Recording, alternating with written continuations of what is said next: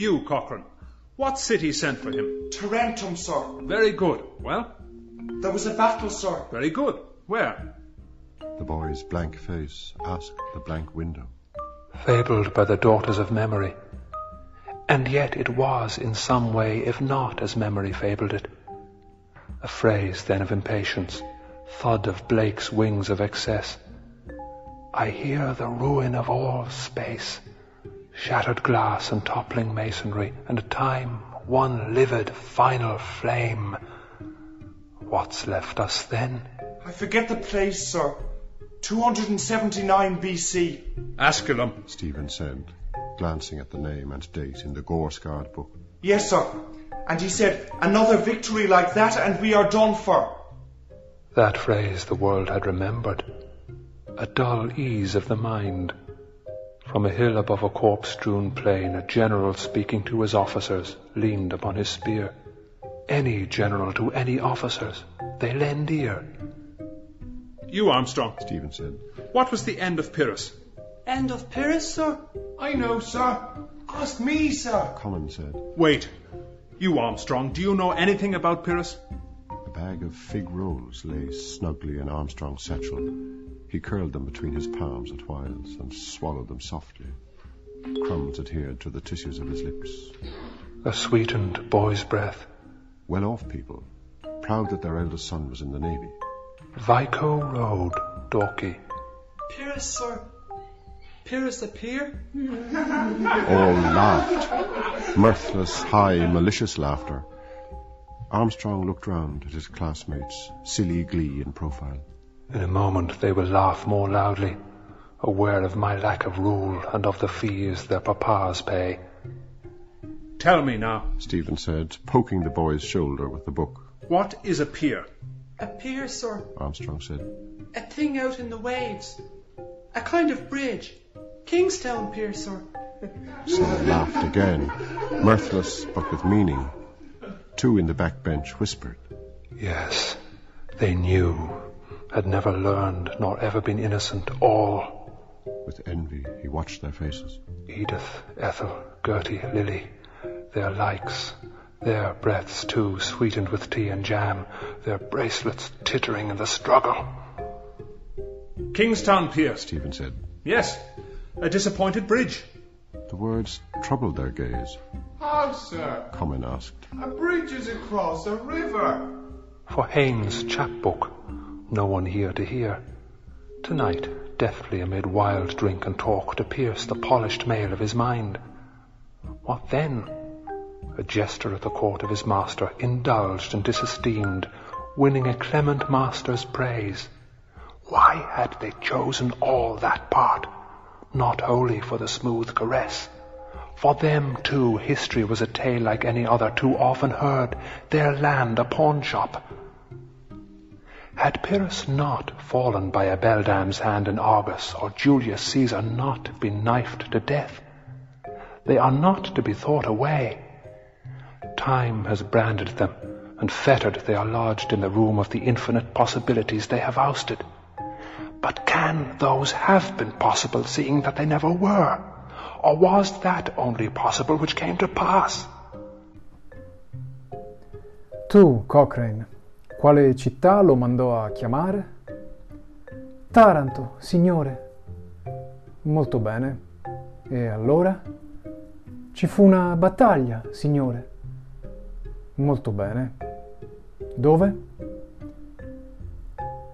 Il volto vuoto del ragazzo interrogava la finestra vuota, favoleggiata dalle figlie della memoria, eppure in qualche modo era accaduta se non proprio come la memoria l'aveva favoleggiata.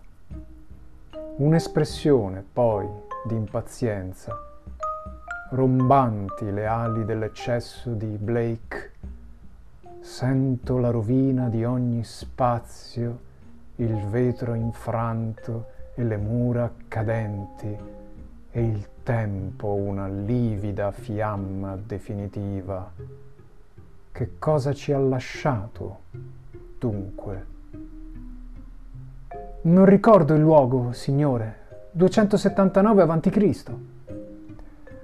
Ascoli, disse Steven, sbirciando il nome e la data dal libro macchiato.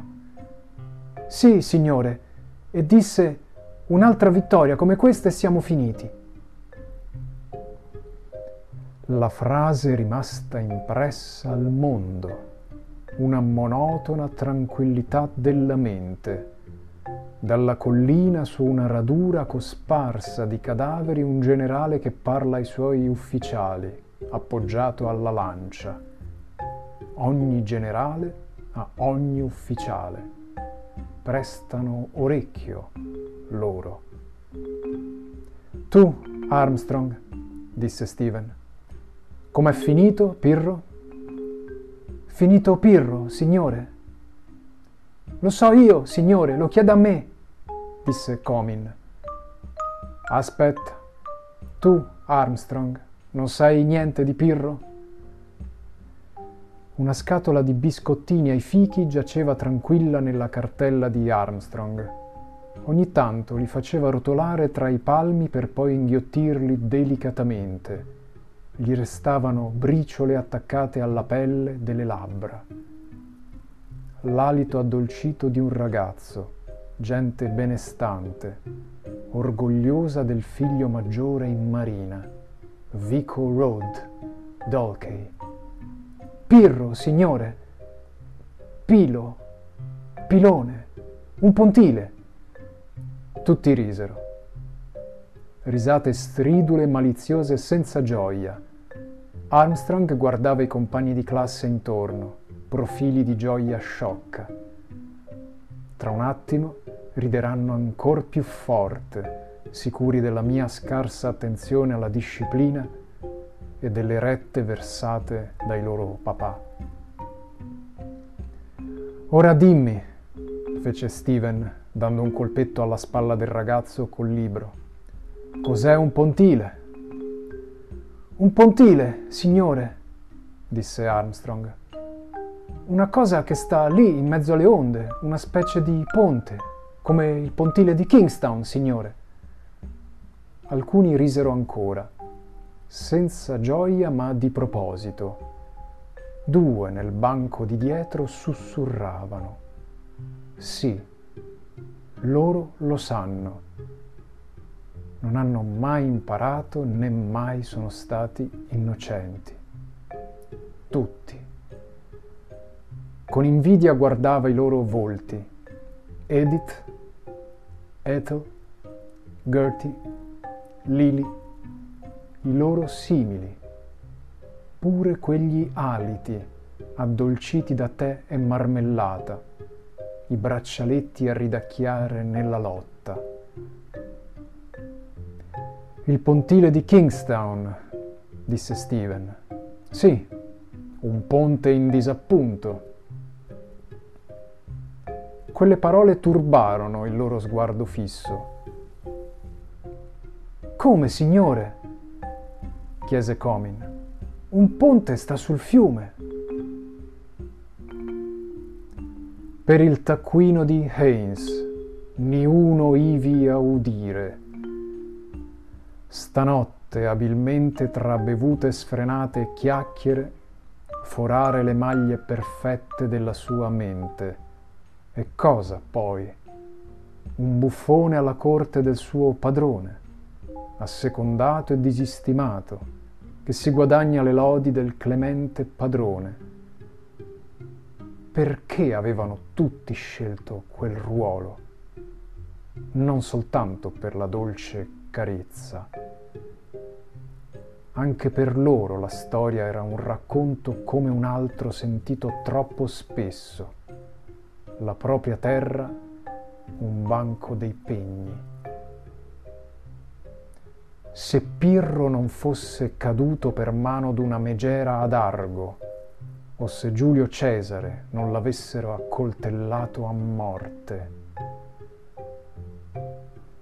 Non dobbiamo cancellarle dalla mente.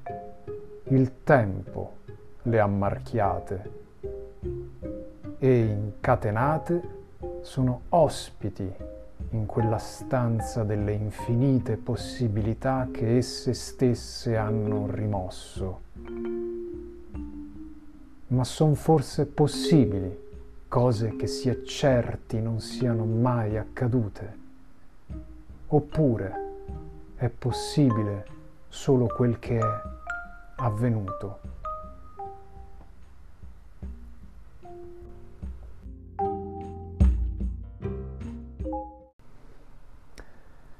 Bene, allora con la lettura della traduzione di Terrinoni siamo finalmente al, all'inizio del secondo episodio della prima parte dell'Ulisse di Joyce, quella che secondo gli schemi Linati e Gorman Gilbert corrisponde alla figura omerica di Nestore, il più vecchio e saggio fra i re achei riuniti sotto Agamennone per la guerra di Troia, Nestore che accolse Telemaco molti anni dopo questa guerra, quando il giovane si stava muovendo per raccogliere informazioni sul mancato ritorno del padre, Ulisse, per iniziare a cercarlo, sollecitato dalla dea Atena.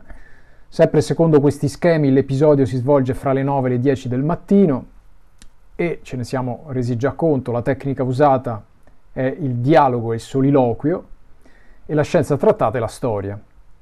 Non siamo più nei pressi della torre di Sandikov, che sappiamo Daedalus aver abbandonato alla fine dello scorso episodio, ma nella scuola in Dalkey Avenue, a Summerfield, sempre sulla costa sud di Dublino, sulla baia, poco, poco sotto Sandikov, dove Steven lavora come insegnante. Svolgendosi al mattino siamo già infatti nel pieno di una lezione in classe. Si parla delle guerre di Pirro. Ora, senza appesantire troppo con un compendio di storia, basti dire che ci si riferisce a quando le colonie della Magna Grecia in Italia, minacciate dagli attacchi dei Romani nel III secolo a.C., chiamano in aiuto Pirro, il re dell'Epiro, questa regione ionica della Grecia, sotto l'Albania, da dove il re si portò nel sud Italia questo esercito famoso in quanto forte della presenza degli elefanti, animali sconosciuti ai romani, e infatti si racconta che ne furono terrorizzati a tal punto i loro potenti eserciti da esserne sconfitti.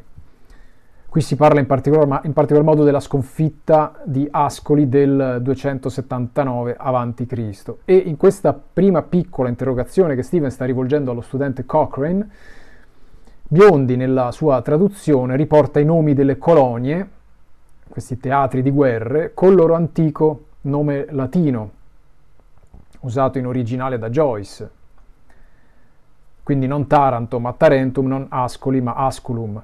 Fra l'altro esemplare il, il fatto che né alunno né insegnante sono molto sicuri di questi nomi, del nome Asculum, infatti il ragazzino dice proprio non lo ricordo. E Daedalus deve comunque sbirciare il nome sul libro, libro che fra l'altro in Joyce nel, nel testo originale apprendiamo come Gore Scared, eh, De Angelis e Biondi traducono come pieno di sfregi cruenti, sfregi di sangue, mentre Terrinoni e Celati restano magari in un significato più obsoleto, ma volendo forse più calzante, macchiato, pieno di sgorbi, quindi più che sanguinario e sfregiato, come comunque un libro di storia possiamo immaginarci che sia, un libro sporco, malconcio, maltrattato, il libro della storia appunto, con l'incuria magari irrequieta di un Daedalus.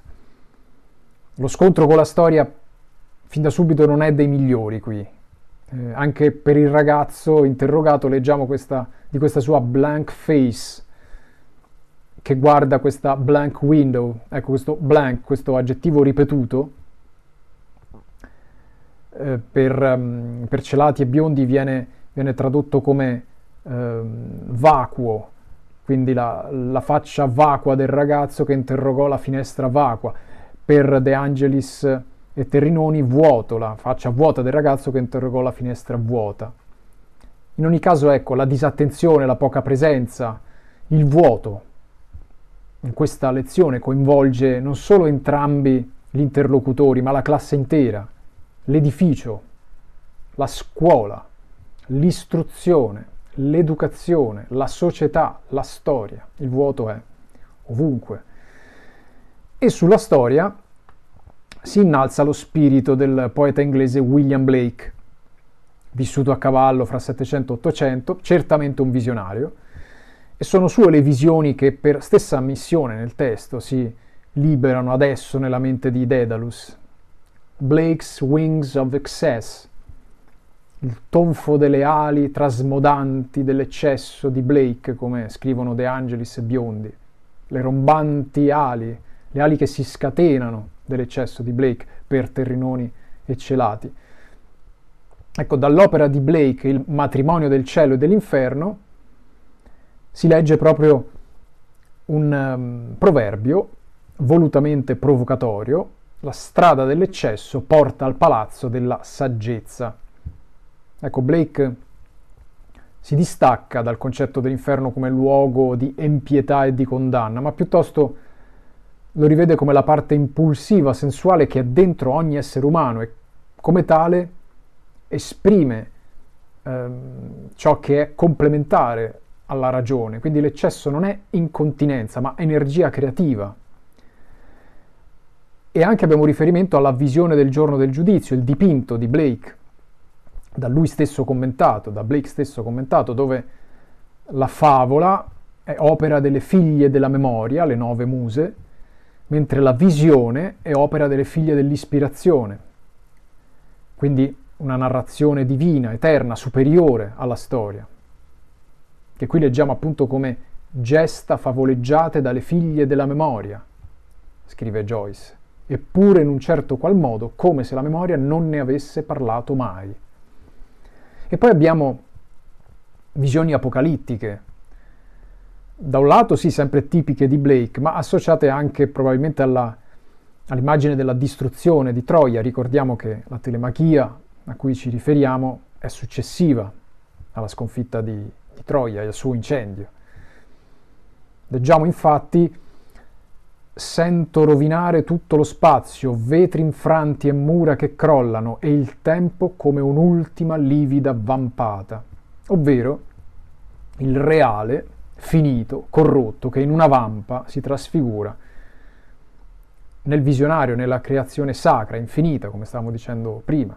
Dalle ceneri della favola si innalza la visione. Ma tornando alle cronache, tornando quindi a Pirro, si cita la sua famosa frase, dopo la vittoria di Ascoli del 279 a.C. sui Romani, che li comportò estreme perdite. Infatti la frase è un'altra vittoria così e siamo spacciati. La leggiamo proprio nel, nel corso dell'interrogazione di Steven con il ragazzo Cochrane. Per questo si dice ancora oggi sarcasticamente poi alla fine la vittoria di Pirro e subito dopo Steven a riguardo pensa il mondo ha ricordato quella frase, ovvero lo stesso mondo favoleggiato che sceglie luoghi e date di guerre, vittorie, sconfitte e poi se le dimentica, questa frase non la dimenticherà mai. Ecco il meccanismo anche della, della memoria selettiva. A dull ease of the mind, l'ottusa distensione della mente, la semplificazione della mente, come scrivono De Angelis e Celati, una monotona tranquillità della mente per Terrinoni, una torbida quiete della mente, scrive Biondi, che trova rifugio nel detto, si rifugia nel proverbiale, in questa immagine, come leggiamo descritta, del generale che parla ai suoi ufficiali nel campo della vittoria e della disfatta allo stesso tempo. A questo si porge orecchio. Segue poi un bisticcio, bisticcio di parole, con cui uno degli alunni, un certo Armstrong, risponde al maestro Daedalus quando gli chiede se sa qualcosa su Pirro. Il ragazzo risponde un po' incerto, Pyrrhus appear, accostando ingenuamente le due parole eh, foneticamente rassomiglianti, no? Pyrrhus, peer. Ecco, come è stato tradotto questo gioco fra il nome del re dell'Epiro, Pyrrhus, e Pier, ovvero il molo, il pontile, quindi non somiglianti in italiano queste due parole.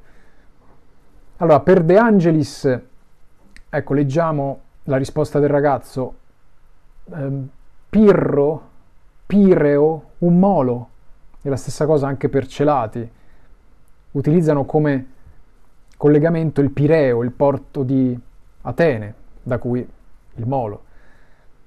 Per Terrinoni, Pirro, Pilo, Pilone, un pontile, ci arriviamo così. Per biondi invece, pirro, peer, molo. Ecco, Biondi non indugia a intromettere proprio il vocabolo in inglese, peer. E fra le risate degli studenti, per questo scambio di equivoci fra Armstrong e Daedalus, ecco che Daedalus stesso sposta l'oggetto dell'interrogazione dal re dell'Epiro al molo di Kingstown che viene tirato in ballo, il porto artificiale della baia di Dublino, da dove ricorderete nei precedenti nostri episodi transitavano le navi postali di fronte a Sandikov. Il ragazzo definisce il pontile come una cosa che sporge tra le onde, una specie di ponte. E nel citare l'esempio del pontile di Kingstown, Daedalus sta al gioco e definisce il molo, il pontile di Kingstown, a disappointed bridge, un ponte fallito, traduce De Angelis, un ponte in disappunto, scrive Terrinoni. Deludente come ponte, scrive Celati, un ponte mancato, scrive Biondi. Immaginatevelo questo, ehm, questa figura con l'arguzia di Dedalus, no? come un ponte che circonda il porto, ma che poi è interrotto nel mezzo per far passare le navi, chiaramente. In questo senso un ponte mancato, il pontile. Però questa arguzia genera uno spiazzante e ingenuo turbamento negli alunni. Uno di loro, Comin, obietta sapientemente, ma un ponte attraversa un fiume, non il mare. Ora teniamo un attimo in sospeso questo scambio di battute fra ponti e pontili che ci serviranno fra poco in conclusione. E recuperiamo un attimo il fatto che tutto questo scambio di battute è sempre in realtà continuamente interrotto, inframezzato dalle ruminazioni di Daedalus, che capiamo essere un insegnante sui generis, anzi forse proprio un insegnante mediocre, disattento, non concentrato sul tema, che genera inutili dubbi ai ragazzi, ai discenti, invece di chiarirgli le idee, e anzi poi li critica fra sé, come una classe poco pronta, non all'altezza della, di quella trasformazione culturale che secondo l'arguto Steven Dedalus doveva attraversare l'intera degradata e oppressa Irlanda. Guarda per esempio con sarcasmo a questo Armstrong, a questo ragazzino, spesso sporco di briciole di fig di ehm, biscotti ai fichi per la merenda. Parla proprio di fiato addolcito, indolcito di ragazzo, come scrivono De Angelis e Celati, l'alito addolcito, zuccherato di un ragazzino, come scrivono Terrinoni e Biondi, a Sweden boy's breath. Immagine che persiste anche poco dopo per le, per le compagne femmine, le loro simili, their likes, di cui immagina sempre i loro aliti, addolciti di tè e marmellata Dedalus li canzona tutti come pargoli di questa gente benestante, orgogliosa del figlio maggiore in marina. E mentre guarda le loro facce con invidia, perché ricordiamoci che comunque Dedalus non se la passa granché bene economicamente, finanziariamente, si figura il suono delle risatine dei loro braccialetti nella zuffa, come scrive De Angelis, i braccialetti a ridacchiare nella lotta, scrive Terrinoni. La ridarella dei loro braccialetti quando litigano, per celati, i risolini sciocchi dei braccialetti che si azzuffano, per biondi. Their bracelets tittering in the struggle. Viene da ricordare un po' nella nostra puntata numero 15 sul primo episodio dell'Ulisse, quando si ascoltavano dai ricordi di un college in Oxford, si sentivano queste moneyed voices, queste voci danarose di ragazzi che si torturavano con un rito di nonnismo iniziatico. Ecco, i soldi fanno sempre un certo rumore, anche fascinoso, nella testa di Dedalus, dalle voci ai braccialetti, insomma. E badate bene a come nel corso del monologo di Steven compare anche una intrusione, ovvero una considerazione descrittiva in terza persona, non più in prima persona. Con invidia osservò le loro facce. Ecco, che cos'è che accade? È Joyce che riprende le fila del discorso, che si rimette a descrivere nel bel mezzo del monologo? Oppure è l'artista Steven che compone gli eventi, che manoscrive nella sua mente quanto gli sta accadendo, come abbiamo già visto fare? E poi soprattutto questa invidia.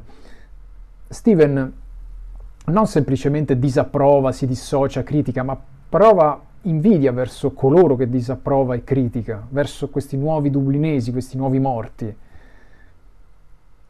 Per così dire ne è quasi ironicamente affascinato, tanto da associarli poi, come, come leggiamo, alla Vico Road, una, una affascinante strada litorale, panoramica di Dalkey, probabilmente recuperando anche riferimento a Vico, il filosofo italiano Giambattista Vico, il cui pensiero era molto studiato e amato da Joyce. Nello stesso tempo è peculiare il giudizio di Daedalus sulle loro risate dopo le confusionarie risposte del, del loro compagno. Risate che vengono definite come mirthless, high, malicious laughter, alta, inamena, malevola risata, scrive De Angelis, risate stridule maliziose senza gioia, scrive Terrinoni, riso d'alta malizia senza letizia, scrive Celati, riso senza allegria, forte, malevolo, scrive Biondi, e insiste ancora su queste risate, sempre con questo aggettivo, mirthless, but with meaning, inameni ma con intenzione, per De Angelis, senza gioia ma di proposito per Terrinoni, senza gioia, senza allegria ma con intenzione, celati e biondi, sembra quasi un tempo musicale, no? come andante con passione, allegro con brio, senza gioia ma con intenzione. Descrive in maniera spietata le risatine spietate, coalizzate contro le inesattezze del compagno. Ma la spietatezza di Daedalus chiaramente non si ferma va avanti. Daedalus è soprannominato Kinch, lama di coltello, lo sappiamo dalla, dallo scorso episodio. Leggiamo che dice tra un attimo rideranno ancora più forte, sicuri della mia scarsa attenzione alla disciplina e delle rette versate dai loro papà. Come, come scrive Terrinoni, questo my lack of rule, questa mia scarsa attenzione alla disciplina, De Angelis traduce la mia scarsa autorità, celati il mio scarso potere, biondi la mia mancanza di polso. E comunque sommariamente giudica questi ragazzi come coloro che non hanno mai imparato né mai sono stati innocenti. Quindi non la dotta ignoranza di, di Cusano, per dire, o di Socrate, ma l'ignoranza caparbia, l'ignoranza colpevole. L'invidia li condanna, per poi verso la conclusione puntare la lama di coltello fuori dalla classe. E torniamo alla battuta del pontile come ponte mancato, che, di cui dicevamo prima. La consacra così. For Haynes chapbook, per lo zibaldone di Haynes, per il taccuino, per il centone, per il libercolo di Haynes, tradotto cronologicamente questo chapbook. Qui Steven sta ricordando quanto Haynes aveva detto nell'episodio precedente, che voleva fare una raccolta dei suoi detti, delle sue massime, alludendo a questa laconica, graffiante arguzia di Steven, non a caso soprannominato appunto da Mulligan Kinch, lama di coltello. E Steven si immagina già, si figura già la sera stessa in sua, in sua di Haynes compagnia, compagnia indesiderata, a chiacchierare e bere in qualche pub per trapassare il brunito usbergo della sua mente, scrive De Angelis, forare le maglie perfette della sua mente, scrive Terrinoni, trapassare la terza corazza del suo comprendonio, scrive Celati, per forare la levigata maglia della sua mente, scrive Biondi ovvero to pierce the polished mail of his mind, e allo stesso tempo sentirsi come un buffone alla corte del suo padrone, assecondato e disistimato che si guadagna le lodi del clemente padrone. Ecco ciò che amareggia profondamente Steven. Torna ancora il ruolo del colonizzatore inglese, rappresentato da Haynes, che tollera, anzi prova, prova tenera simpatia per la, gene, per la gente d'Irlanda, per la loro cultura, Steven. Fra l'altro il riferimento storico qui è sempre, a, è sempre riferito a storie di colonizzazione, abbiamo parlato fino adesso di Magna Grecia, di battaglie, di Pirro, ma qui si parla proprio della colonizzazione e dell'atteggiamento del colonizzatore verso i colonizzati, con un che di folcloristico, di turistico. Eh, Steven disapprova fortemente non tanto che lui stesso possa essere il buffone ospitato dal clemente signore, ma che questo possa accadere all'intera Dublino, a tutta l'Irlanda, sottoposta e tollerata dall'impero britannico. E della cultura irlandese mm, si parla ora, degli esponenti della cultura irlandese, quelli che secondo Daedalus avevano scelto questa parte, di divertire il Signore per attenderne la morbida carezza. Infatti leggiamo anche per loro la storia era come un racconto come tanti altri sentiti troppo spesso, la loro patria, un monte di pietà o un banco dei pegni, come dopo De Angelis gli altri traducono pawn shop. L'Irlanda senza più storia, patria prostituita al padrone, terra dalla cultura imbalsamata, di seconda mano, e non solo la cultura degli artisti di allora è problematica, ma anche quella dei nuovi che verranno, quelli che adesso Steven sta educando a scuola, come insegnante di storia. E alla storia adesso ritorniamo, nella storia concludiamo. Infatti leggiamo se Pirro non fosse caduto per mano d'una megera ad Argo o se Giulio Cesare non l'avessero accoltellato a morte. Ecco, qui non è tanto l'atto che si è manifestato e registrato nella storia. Nel caso di Pirro, il fatto che è stato ucciso durante una lotta ad Argo contro un giovane, la cui madre salvò lanciando dalla finestra una tegola in testa al condottiero Pirro. Ecco, qui si allude più che altro a quello che sarebbe potuto accadere se l'atto non si fosse verificato. Steven disapprova la storia, sposta l'attenzione a ciò che c'è prima degli eventi. Gli eventi li definisce come cose che non si possono abolire col pensiero, come traduce De Angelis, cancellare dalla mente, scrive Terrinoni.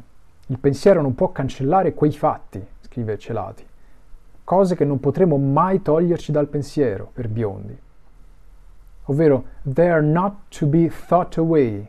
Ecco come è stato tradotto questo thought away, no? questo abolire, cancellare dal pensiero, toglierci dal pensiero, ciò che è in- ineluttabilmente accaduto e che tormenta Steven. Il tempo le ha marchiate, queste possibilità, e incatenate sono ospiti in quella stanza delle infinite possibilità che esse stesse hanno rimosso Qui eh, il fantasma di Aristotele è sempre più ingombrante e palese, in particolar modo l'Aristotele, l'Aristotele che nel trattato della fisica si occupava del divenire, con il celebre concetto di potenza e atto, no? il passaggio dall'essere in potenza, l'esempio del marmo famoso, all'essere in atto, la statua. Penseremo per esempio al buon Arroti, ossessionato dall'idea di avere la visione già della figura in atto nel blocco di marmo in potenza. No? Lui diceva sempre l'immagine è dentro, basta spogliarla, basta togliere il marmo superfluo. Ma qui Steven invece è ossessionato da tutte le altre immagini che in quel blocco si sarebbero potute spogliare. Che ne è di loro? Il marmo del tempo. Che ne è di tutti quegli infiniti eventi estromessi dall'unico evento che nella storia si è verificato. Tutte queste possibilità, queste cose non accadute. Infatti leggiamo, sono forse possibili cose che si è certi che non sono mai accadute, oppure è possibile solo quel che è avvenuto. Quasi tutti i traduttori restano più o meno in linea, forse celati un po' più poetico, forse che il possibile è soltanto ciò che ebbe l'avventura di passar via. E qui Aristotele sì, ma anche quello della poetica, dove il filosofo discerneva fra il lavoro dello storico, Dedalus insegnante, che si occupa di narrare le cose accadute, e il lavoro e il ruolo del poeta, Dedalus artista, che si occupa di narrare cose che possono accadere. Ma comunque, chiudiamo, già solo all'inizio di questo secondo episodio dell'Ulisse, vediamo che le cose per Steven non è che sono messe proprio bene. Non dà l'aria di vestire i suoi panni con disinvoltura. Non l'avevamo visto a suo agio con la sua famiglia e con i suoi amici dal precedente episodio, ma anche adesso non è a suo agio con i suoi alunni, con la sua patria, addirittura con l'intera storia.